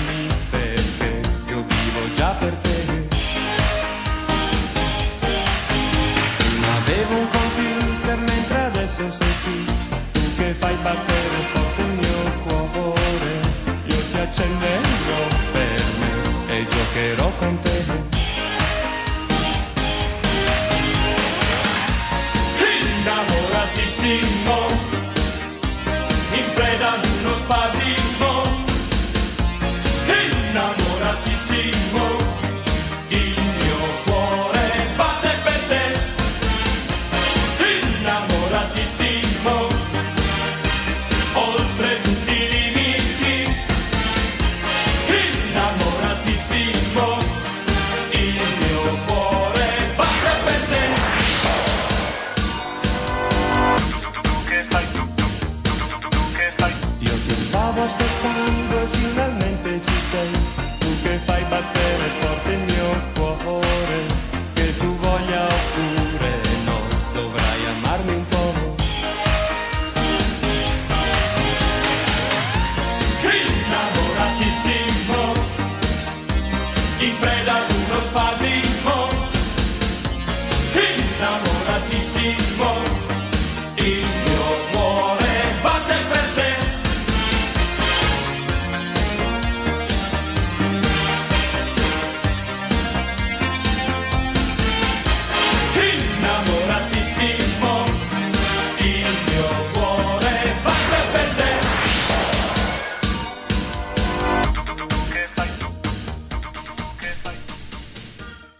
Festival di Sanremo del 1986 e questi erano i Righiera con Innamoratissimo. Siete sempre sulle magiche, magiche, magiche onde di Radio Libertà. Questo è sempre Zoom, il drive time in mezzo ai fatti. Antonino Danna al microfono con voi. Una telefonata in attesa. Pronto? Chi è là? Eh, buonasera a Catena Milano. Eh, scusate un po' il ritardo, ma io vedete non ho mai capito da quando siamo entrati in Europa che un euro per tutti vale 2000 lire, diciamo, no, arrotondando 1970 quello che è, mentre invece per soli lavoratori dipendenti e pensionati vale 1000 lire. Cioè, non l'ho mai capita, io dico ma dove, dove siamo? Non so, uno più uno per me fa due, per gli altri cioè è veramente una cosa bestiale. Quando diceva addirittura un certo eh, Prodi che diceva che avevamo guadagnato di più eh, e lavorato di meno, per non parlare anche che poi il successore di addirittura eh, fu addirittura un certo Draghi. Ma dico, io mi domando, porco cane, se li trovassi per la strada certa gente io non lo so, non so se riesco diciamo a trattenermi. Ok, volevo dire solo questo, per non parlare poi addirittura delle pensioni minime. Io penso alla povera gente che, tanta gente che non è più riuscita magari ad avere un po' di giustizia, io lo farei anche per loro. Comunque non l'ho mai capito questa storia dell'euro con tutti i brogli, ma sono cose palesi. palesi. Cioè, praticamente basta parlare un attimo in italiano, sono uscito dall'asilo, queste cose le capisco nelle elementari, eppure siamo ancora qui, c'è una cosa bestiale. Mi scusi lo sfogo anche, ma purtroppo è peggio ancora i dati di fatti che ci trasciniamo da 22 anni. E mi fermo qui. Ok, grazie, buonasera, grazie. Prego, naturalmente noi non abbiamo bisogno di giustizieri solitari della notte che non si trattengono o che lo fanno per vendicare chissà chi. Il punto è un altro. Il punto è, e fin qui direi che siamo ampiamente d'accordo, il punto è che gli stipendi sono stati tradotti considerando un euro mille lire. E questo è stato probabilmente l'errore più grosso che è stato fatto quando si è eh, passati all'euro. Perché? Perché il potere d'acquisto in realtà è un potere d'acquisto da mille lire. Uno stipendio da 1.500.000 lire è diventato 1.500 euro. Ma che cosa comprano 1.500 euro oggi? Probabilmente nemmeno 1.499 euro. Questo è il guaio. E poi è altrettanto vero che si tengono bassi, si, il costo del lavoro per entrare in Europa è stato tenuto in determinate condizioni rispetto agli altri paesi europei in nome della competitività. Non mi pare che oggi ci sia questa competitività. Perché un professore di liceo prende 3.000 euro di stipendio in Germania. In Italia non ci arriva a questo stipendio. Con 3.000 euro di stipendio, con 10 rate, diciamo così, con 10 stipendi tu puoi comprare un'automobile media, 30.000 euro. In Italia ci vogliono molte più rate. Fate un po' voi. Altra telefonata, pronto chi è là? È pronto Antonino? Sì. Ciao, sono Giuseppe. Ben trovato. No, volevo dire, una volta andavo in pensione con il retributivo, no? Mm. Non contributivo, eppure non c'era nessuno che si lamentava, presidenti dell'Inps, eh, governi, che si lamentavano che, che l'istituto di previdenza sociale era in, era in, in, cosa, no? in difficoltà, insomma, che navigava in, in acque poco buone, no? Sì. Adesso non lo so io come mai, adesso sono sempre lì che si lamentano, le casse sono sempre vuote, eppure ci danno la miseria, perché una volta andavano con il retributivo e per loro quasi, quasi come lo stipendio, non lo so io, non riesco a capire queste cose. Non riesco a capirle nemmeno io, anche perché, diciamo così, è abbastanza intricato la gestione del sistema pensionistico in questo paese ed è abbastanza intricata tutta la situazione che riguarda il welfare. Ci attendiamo una seria riforma anche qui, anche perché naturalmente è necessario avere, dare la possibilità alle persone, una volta superata una certa età, di ritirarsi e dare lavoro ai giovani, perché è assurdo che uno arrivi a 25 anni e non stia già lavorando. Questo è veramente assurdo. Andiamo oltre, andiamo oltre. Allora, 0266203529 se volete essere dei nostri, oppure 346 642 7756 se avete voglia di dire la vostra attraverso la Zap. Tra l'altro, eh, Claudio Borghi ha risposto al presidente della, eh, della Confindustria Carlo Bonomi: non fare flat tax e tenersi la Fornero? No, grazie. Prima ancora della partenza del prossimo governo già arrivano gli inviti a non fare quello per cui i cittadini ci hanno votato, ha detto il parlamentare della Lega Claudio Borghi. Ringraziamo Confindustria per la sua opinione sempre gradita e siamo dispostissimi ad ascoltare suggerimenti e idee per migliorare questi provvedimenti. La Lega ha tanti difetti, ma ha un pregio. Quando prende un impegno con i cittadini prima di un'elezione, poi proverà in ogni modo a mantenerlo. Questa è la risposta data da, eh, dal, nostro, eh, dal nostro appunto Claudio Borghi. C'è anche una risposta che arriva da parte di Forza Italia e Fratelli d'Italia. Fa- Giovan Battista For- Fazzolari da Fratelli d'Italia replica dicendo che il programma del centrodestra sulla flat tax è ben preciso. Noi prevediamo, così come faremo, una flat tax sul reddito incrementale e portare a 100.000 la flat tax per gli autonomi dalle attuali 65.000. Questo è quello che c'è scritto nel programma, non c'è scritto di più. Sicuramente con la prima legge di bilancio non ci sarà di più, anche perché non ci sarebbero i tempi per farlo.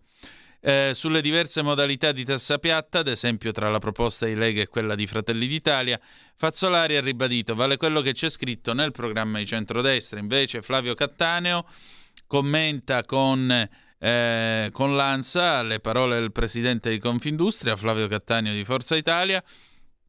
Forza Italia ascolta sempre la voce dell'impresa con grande attenzione e mi sembra che da Bonomi non arrivi una bocciatura definitiva. Vista la situazione del momento, Bonomi pone delle priorità in cui ci ritroviamo perché le risposte concrete sul tema bollette devono arrivare oggi stesso e Forza Italia lo dice da tempo. Quello occor- su cui occorre riflettere, aggiunge Cattaneo, è il tema del debito buono e giusto. Se io faccio zero debito e poi muoiono migliaia di imprese, non facciamo un servizio alla finanza pubblica perché quelle imprese non pagheranno le tasse. Il debito giusto tiene in equilibrio il sistema, osserva ancora Cattaneo, e finché la crisi energetica non passerà, il sistema produttivo deve rimanere in vita. Quindi, osserva ancora Cattaneo, Bonomi pone delle priorità, i primi a tenere i conti in ordine saremo noi. Sulla flat tax è il nostro obiettivo di lungo periodo, diciamo quinquennale. Nel breve la flat tax necessita di un investimento, ma nel lungo ha degli effetti benefici per la crescita e quindi le entrate. Volendo identificare un denominatore comune tra quanto sostiene Forza Italia e quanto ha dichiarato Bonomi, aggiunge Cattaneo, direi che voler mettere al centro un fisco per la crescita è un governo realmente a fianco delle imprese. Tanto io vi devo su questa polemica che naturalmente adesso si sta infiammando a proposito della flat tax. E voi, e voi che, come vedete questa situazione? Come vedete l'arrivo della flat tax? Perché tanto si è discusso, tanto si è detto contro di essa, ma eh, sembrano molti di più i benefici rispetto mh, a quello che dovrebbe non essere, a quello che si ritiene non sia eh, l'optimum. Il centro-sinistra ha fatto una campagna elettorale all'interno della quale, oltre al rischio fascismo e tutta questa roba qua, si è anche detto appunto che la flat tax avrebbe favorito i ricchi, ma eh, il 15 è che comunque non fosse progressiva. Il 15% su 1000 euro è una cosa, il 15% su 100.000 euro è un'altra cosa, quindi come vedete la progressività c'è e come, anche questo è da valutare e da eh, considerare. Vi dicevo eh, che c'è chi sta bruciando le bollette in piazza e ve lo voglio segnalare perché, ecco qua,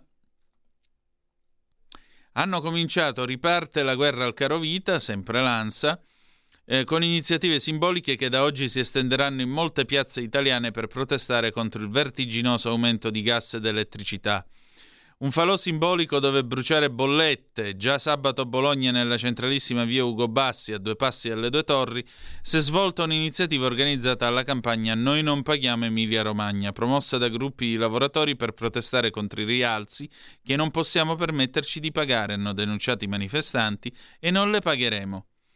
Uh, ha preso forma invece a Torino con un presidio davanti uh, a un eh, Energy Store dell'ENI ha preso così forma a Torino in corso Regina Margherita la mobilitazione proclamata a livello nazionale dall'USB per protestare contro il caro bollette. Vi hanno partecipato anche rappresentanti di Cambiare Rotta, Organizzazione Giovanile Comunista, Potere al Popolo, Comitato Teleriscaldati della Società della Città Metropolitana. La situazione, ha detto Enzo Miccoli di USB Torino, è grave. La salita dei prezzi è determinata dalla scelta dei governi di restare su posizioni imperialiste e dalla vergognosa speculazione portata avanti dalle imprese. L'energia deve essere pubblica, è l'unico modo per avere un tetto ai prezzi. Lo store ha, calato le saracinesche prima dell'arrivo dei manifestanti. Circa 20 persone invece hanno protestato contro l'aumento delle bollette a Napoli. Il sit-in si è svolto davanti alla sede di Cassa Depositi e Prestiti in Via Verdi. I manifestanti hanno mostrato ai passanti le loro bollette che sono aumentate notevolmente rispetto allo stesso periodo dello scorso anno. Costi che sono stati giudicati insostenibili per i quali si ritiene un intervento da parte dello Stato. Un manifestante ha anche bruciato le copie di due bollette del gas e dell'energia elettrica. Non riusciamo più ad andare avanti, stiamo pagando bollette quadruplicate, ne risentono cittadini e lavoratori che prima o poi verranno licenziati dalle aziende costrette a chiudere. E il grido del dolore dei rappresentanti dell'USB, tra di loro molti pensionati, che stamattina si sono dati appuntamento invece in centro a Cagliari, sotto il palazzo dell'Enel e dell'Inps, per protestare contro il caro bollette e denunciare le speculazioni alle multinazionali. I rappresentanti dell'Unione Sindacale di Base riportano una situazione drammatica per molte famiglie sarde. Le bollette in mano esposte sui cartelloni, a sottolineare il peso di quelle cifre sui bilanci di una famiglia che non può permettersi i rincari. Il prezzo dei soli beni alimentari in Sardegna è cresciuto dell'11,2%, che mediamente costringerà le famiglie sarde a spendere in più 780 euro all'anno solo per mangiare, dice Enrico Rubiu, uno dei portavoce della protesta. Secondo l'Istat, le voci legate all'abitazione, energia, riscaldamento, acqua e così via hanno avuto un incremento del 26%. Anche a Banoa ha annunciato imminenti rincari. È insostenibile. La ricetta, secondo USB, passa da due strade. Serve la soglia per tutte le famiglie, sotto la quale non si paghi l'energia elettrica, perché si tratta di un bene di prima necessità e non se ne può fare a meno. Oltre la soglia, invece, si dovrebbe poi pagare un prezzo controllato. Oggi non ci sono controlli e complice la guerra in Ucraina si sta speculando. L'altra strada passa per i tribunali. La USB confederale ha presentato in molte città, tra le quali Cagliari, un esposto in procura per denunciare tutte le condotte poste in essere alla società che commerciano gas, energia elettrica, prodotti petroliferi, ai danni della collettività nel silenzio più assordante di enti e ministeri preposti al controllo che dovrebbero intervenire, spiegano i promotori. Con la denuncia si chiedono anche spiegazioni sulle speculazioni di chi giustifica l'aumento dei prezzi sulla base della chiusura dei rubinetti russi. Andiamo in pausa e poi Cose dell'altro mondo e il paese della sera. Stai ascoltando Radio Libertà. la tua voce libera, senza filtri né censura. La tua radio. Tutte le domeniche, dalle 8 alle 10, la rassegna stampa del giorno e alcuni dei fatti principali della settimana che si è appena conclusa, con eh, ospiti e telefonate in diretta. La domenica mattina non perdere contatto con la realtà su Radio Libertà, senza filtri né censure.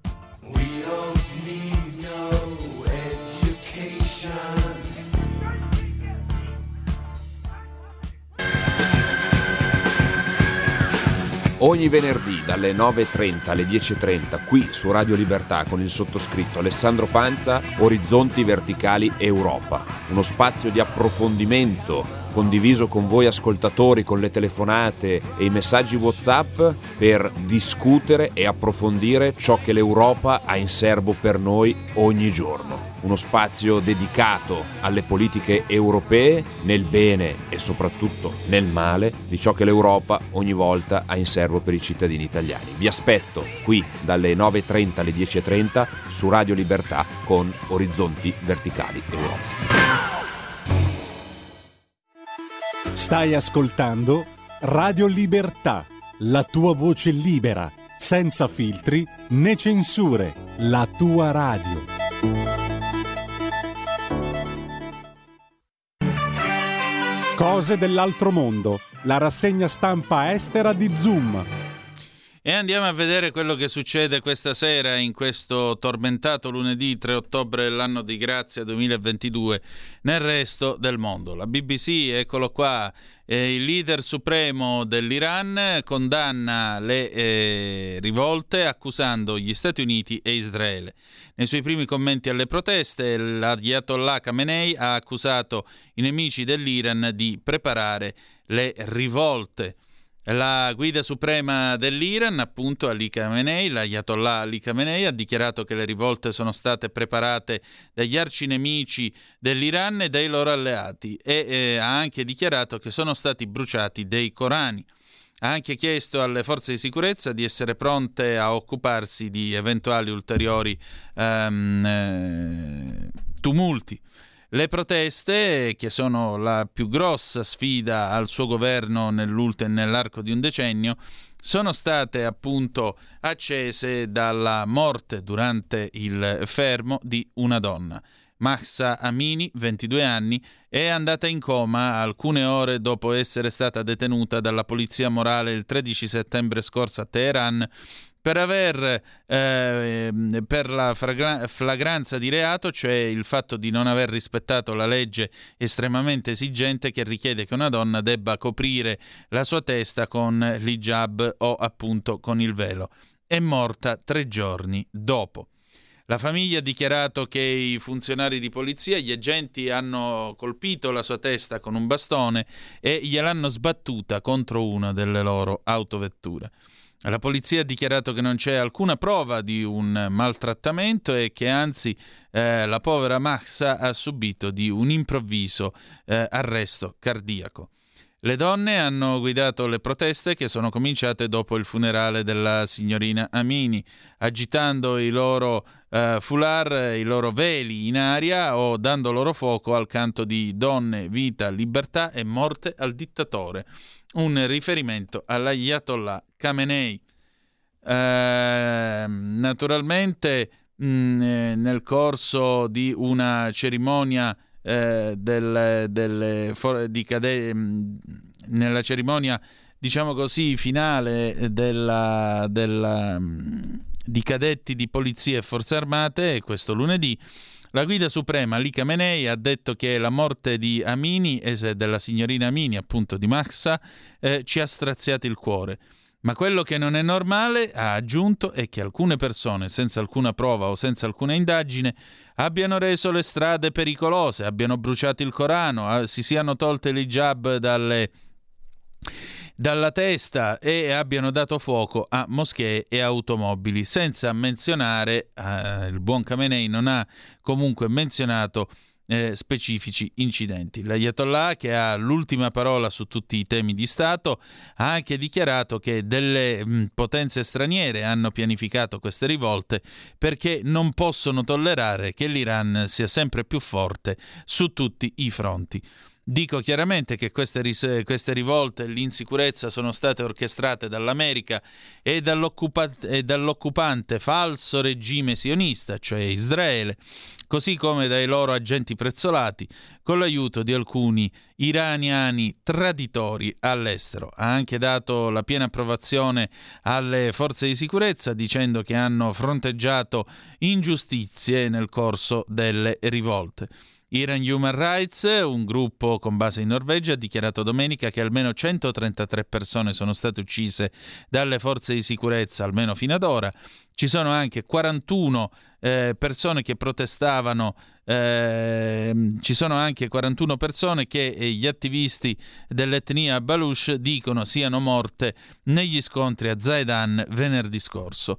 Le fonti invece di informazione statale hanno dichiarato che soltanto poco più di 40 persone sono state uccise, incluso personale di sicurezza. NPR, la radio eh, pubblica americana, mm, una notizia che forse qualcuno di voi ricorderà chi era, Sachin Liddellfetter, eh, che ha rilasciato il discor- che pronunciò il discorso con cui Marlon Brando eh, rifiutò l'Oscar, è morta a 75 anni. Lei appunto è la scuola che venne mandata alla cerimonia degli Oscar e a nome di Marlon Brando rifiutò il premio per Il Padrino del 1972. Invece il fatto, il caso del Nord Stream, le perdite del Nord Stream, dice l'NPR, la radio pubblica americana, le perdite del Nord, del Nord Stream sono una mm, chiamata per eh, quei paesi che hanno dei gasdotti a rischio. Eh, una settimana dopo il fatto che sono state riscontrate alcune perdite sospette nel corso lungo eh, lungo il gasdotto sottomarino Nord Stream, il gas ha smesso di, ehm, di venire fuori, ma eh, le domande continuano invece a fluire. Prima di tutto, chi e co- che cosa eh, ha causato questo danno? Come i paesi si possono difendere da eventuali incidenti di questo genere?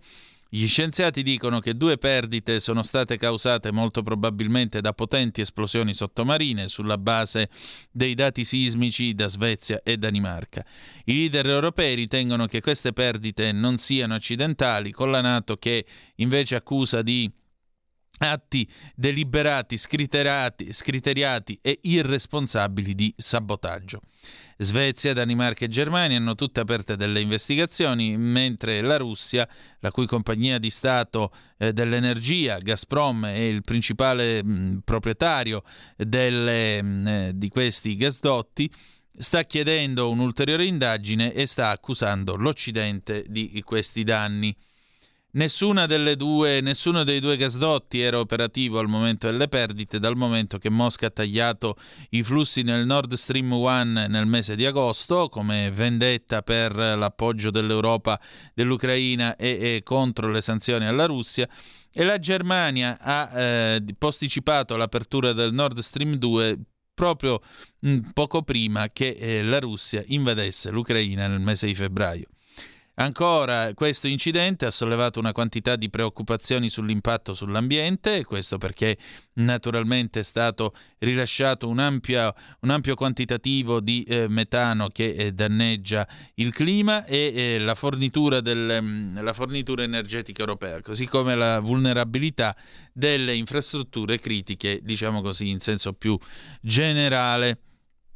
Quali sono allora gli strumenti per proteggere queste infrastrutture critiche? Eh, il, l'NPR ha eh, parlato ovviamente con, um, con un'esperta, in questo caso l'analista di sicurezza nazionale Juliette Cayem. Pensate, nel mondo ci sono 730.000 miglia, quindi quasi uh, 1.200.000 chilometri di eh, gasdotti, eh, bastano per eh, racchiudere in cerchio eh, la Terra per almeno 30 volte, pensate un po'. E in particolare Juliette Cayem ha dichiarato che eh, queste eh, forniture naturalmente sono vulnerabili perché sono grandi, esposte almeno eh, sotto o almeno sotto il, il, dice, il, il fondo dell'oceano ed è molto difficile proteggerle. Cosa possiamo fare? E dovremmo pensare sempre di più, le persone ci pensano sempre di più, eh, lo possiamo rendere più eh, sicuro, possiamo minimizzare al momento il rischio per i gasdotti sottomarini? Ci sono quattro modi, per esempio costruire eh, dei tubi che siano molto più resistenti, che resistono quindi a eventuali manomissioni, il controllo dell'accesso ai gasdotti, il monitoraggio dei gasdotti e l'eventuale intercettazione di attacchi potenziali. L'incidente del Nord Stream, secondo l'esperta appunto Giulia Cayem, mostra l'importanza della sorveglianza e soprattutto del fatto che, eh, diciamo così, bisogna eh, che eh, i paesi si vigilino su quali, ba- su quali imbarcazioni e quali sottomarini si trovino attorno ai gasdotti. Questo genere di eh, gasdotti hanno tra l'altro un sacco di eh, strumenti di rilevazione che possono aiutare le autorità a rendersi conto se l'oggetto vicino al tubo in quel momento sia una balena oppure un'attuale minaccia. Andiamo a vedere la eh, Deutsche Welle. La Deutsche Welle apre con eh, le elezioni presidenziali in eh, Brasile. Eh, la corsa alla presidenza del Brasile avrà un eh, ballottaggio il 30 di ottobre, dal momento che eh, l'attuale presidente di estrema destra Jair Bolsonaro e invece l'ex presidente di sinistra Lula da Silva non sono riusciti a ottenere i voti per ottenere una eh, vittoria al primo turno. C'è un interessante intervento, un editoriale de- a, firma, a firma di chi? Non c'è scritto. Comunque c'è un editoriale della Deutsche Welle che scrive chiaramente eh, Angela Merkel, un ex cancelliere da un tempo completamente diverso. L'ex cancelliera eh, Angela Merkel eh, si è ampiamente eh, tenuta lontana dal, dal pubblico sin dal momento in cui ha lasciato il suo incarico e sembra siano passati secoli dal tempo in cui gestiva gli affari correnti del nostro paese. Lo dice eh, Jens, Jens, Jens, si dirà così, Turau, questo giornalista appunto della Deutsche Welle che poi quindi fa questa serie di riflessioni. Andiamo a vedere invece la TAS, signore e signori, questa sera da, eh, da, da dove? Da, da Mosca ovviamente. Mosca sta seguendo molto attentamente la situazione inerente alla richiesta di, di Kiev di entrare nella Nato. L'ha dichiarato quest'oggi il portavoce del Cremlino Dmitry Peskov, sottolineando che l'aspirazione dell'Ucraina a entrare nell'alleanza è stata una delle ragioni per l'operazione militare speciale.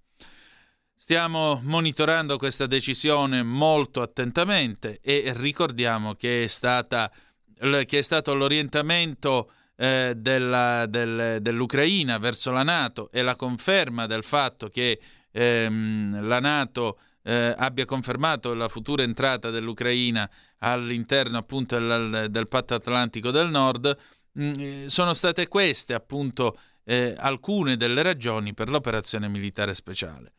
Il portavoce del Cremlino ha anche sottolineato il fatto che i paesi NATO hanno dimostrato eh, vari tipi di reazioni per quanto riguarda le dichiarazioni di Kiev.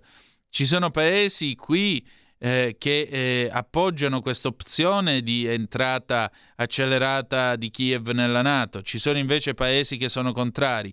In ogni caso, tutti quanti si riferiscono all'idea che ci sia il consenso all'unanimità Inoltre, venerdì scorso il presidente ucraino Vladimir Zelensky ha appunto firmato una, eh, una domanda perché l'Ucraina si unisca alla Nato con una procedura accelerata. Il segretario generale dell'organizzazione Jens Stoltenberg non ha risposto a una domanda diretta da parte dei giornalisti sul fatto se oppure no eh, la Nato sia pronta a prendere in considerazione tale richiesta di ingresso. Nel frattempo la Duma eh, di Stato in Russia, quindi il Parlamento russo, ha approvato le leggi che accettano eh, l'ingresso delle, delle, regioni del Donetsk, del Lugansk, del Kherson e di Zaporizhia all'interno della Russia. Chiudiamo infine con eh, Ginois. Ginois parla della produzione di automobili in Cina, dove naturalmente le cose vanno a gonfie vele. Pensate, l'industria automobilistica cinese ha eh, segnalato dei tassi di crescita positivi nei primi otto mesi di quest'anno, secondo i dati ufficiali. Il settore vale 5,7 triliardi di yuan, che sono circa 802, quasi 803 miliardi di eh, dollari americani, quindi più o meno 800, di, 800 miliardi di euro nel corso del periodo gennaio-agosto con un più 3,3% secondo il eh, Bureau Nazionale di Statistica, quindi l'Istat cinese. Nei primi otto mesi di quest'anno la produzione di automobili in Cina ha raggiunto quota 16,97 milioni di unità, più 4,8% su base annua. Le vendite di automobili sono pari a 16,86 milioni di unità, quindi più 1,7% rispetto allo stesso periodo del 2021, questo secondo l'Associazione dei produttori automobilistici cinesi. Eh, le politiche a favore del consumo hanno aiutato a spingere i profitti dell'industria del 100% su base annua nel mese di agosto, questo secondo i dati appunto dell'NBS, il, l'Istat cinese. Nei primi otto mesi del 2022 il, il um, profitto del eh, settore è sceso del 7,3% eh, su base annua con eh, il declino di 7 7.1 punti percentuali rispetto ai primi 7 mesi. Eh, diciamo così, no, scusate, il settore ha guadagnato appunto il 7.3%. Insomma, l'automobilismo, il settore automobilistico cinese è scoppio di salute, vendono macchine come non mai e non hanno risentito della guerra in corso. Fatevi una domanda e datevi una risposta. Il paese della sera. Il paese della sera, la rassegna stampa italiana di Zoom. Oh, Lanza, Eurogruppo, impossibile schermare del tutto il caro energia. I ministri, puntiamo a misure di sostegno mirate e temporanee. Gentiloni, coordinamento politiche UE più cruciale che mai. Agire con spirito di solidarietà per evitare la frammentazione. Prima bozza il vertice UE, fare proposte su price cap a gas, ma su testo finale il vertice di Praga eh, la discussione resta aperta. Il gas conclude in calo del 10% a 169 euro al megawattora. Ad Amsterdam si torna ai livelli di fine luglio. Flat tax e prepensionamenti, l'alto là di Confindustria, come vi abbiamo abbondantemente riferito. Il presidente Bonomi, non tifiamo per nessuno, proponiamo misure. La Svezia non si è fermata la fuga di gas da Nord Stream 2, invece è cresciuta di dimensioni, riferiscono le autorità svedesi. Rilasciato il direttore della centrale di Zaporizhia.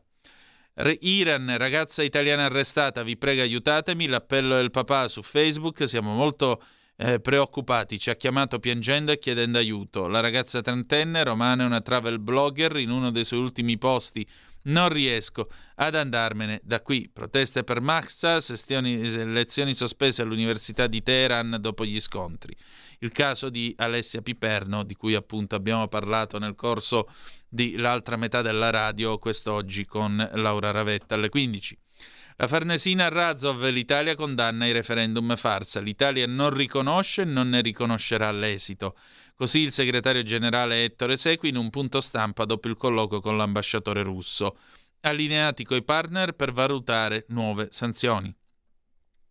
Attentato alla sinagoga non fu fatta abbastanza. 40 anni dopo, col 9 ottobre dell'82, Mattarella domenica sarà alla commemorazione.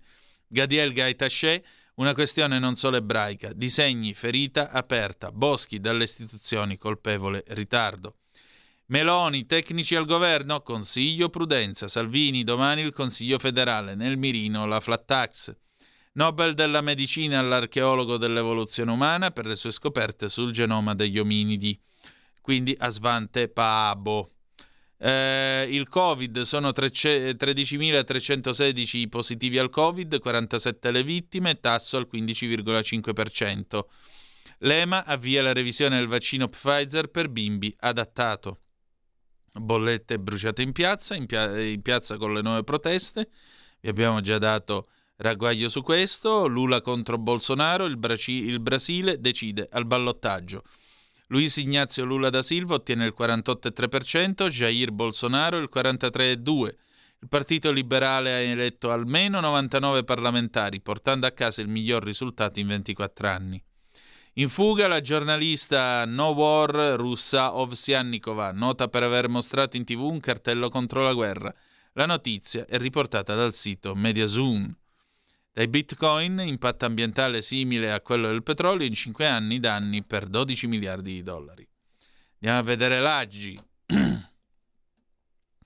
Nuovo governo, la transizione Draghi-Meloni tra Italia e USA. L'attuale Premier ha raccomandato ai ministri un ordinato passaggio di consegne, anche se nel sistema istituzionale italiano questa fase non è esplicitamente normata, il modello americano.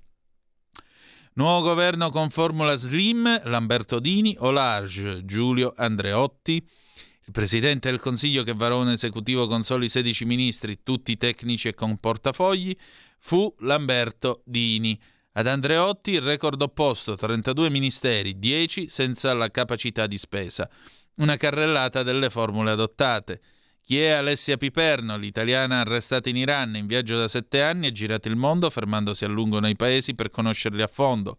Da due mesi e mezzo in Iran e nei post su Instagram si spinge a parlare delle ragioni delle proteste, con un presago accenno a quello che potrebbe accadere. Non riesco ad andarmene da qui, ora più che mai, e non lo faccio per sfidare la sorte, ma perché anch'io ora sono parte di tutto questo. Uh, il leader ceceno Kadyrov manderà tre figli adolescenti al fronte, lo ha annunciato lui stesso su Telegram, pubblicando un video in cui i tre ragazzini che hanno rispettivamente 16, 15 e 14 anni, armati fino ai denti, si allenano a sparare. I livelli di istruzione in Italia sono cresciuti più lentamente della media dei paesi OXE, secondo il report Education at a Glance 2022, uno sguardo sull'istruzione pesa il divario territoriale con la pandemia sono aumentati i NEET, che sono quelli che non vogliono studiare e non vogliono, uh, non vogliono nemmeno andare a uh, lavorare. Mm, che dovevamo fare? Che dovevamo fare, miei cari? Giovani che non studiano e non lavorano. Pensate, dopo essere stati al 31%, 31,7% durante la pandemia del 2020, la quota di NEET tra 25 e 29 anni in Italia ha continuato a crescere eh, eh, fino al 34,6% nel 2021. Salute! E noi qui abbiamo parlato di di pensioni. Chiudiamo con eh, l'ADN Kronos perché direi che siamo in eh, finale. Esclusivo appunto Lega Bossi faccio valere le ragioni del nord, il Senatur all'ADN Kronos, il Vessil l'autonomia, Fazzoletta e cravatta verde nostri simboli di libertà, Russia, annessione dubbi, il Cremlino non fissa i confini. Higuain in lacrime annuncia il ritiro, addio al calcio, Nord Stream 2 Svezia, la falla si è allagata, Governo Bonomi, l'Italia non può permettersi flat tax e prepensionamenti, Ranieri, io alla Samp, leggo dei giornali, non ne so niente. Carburanti, prezzi stabili oggi per benzina e diesel, il balzo avanti per il metano.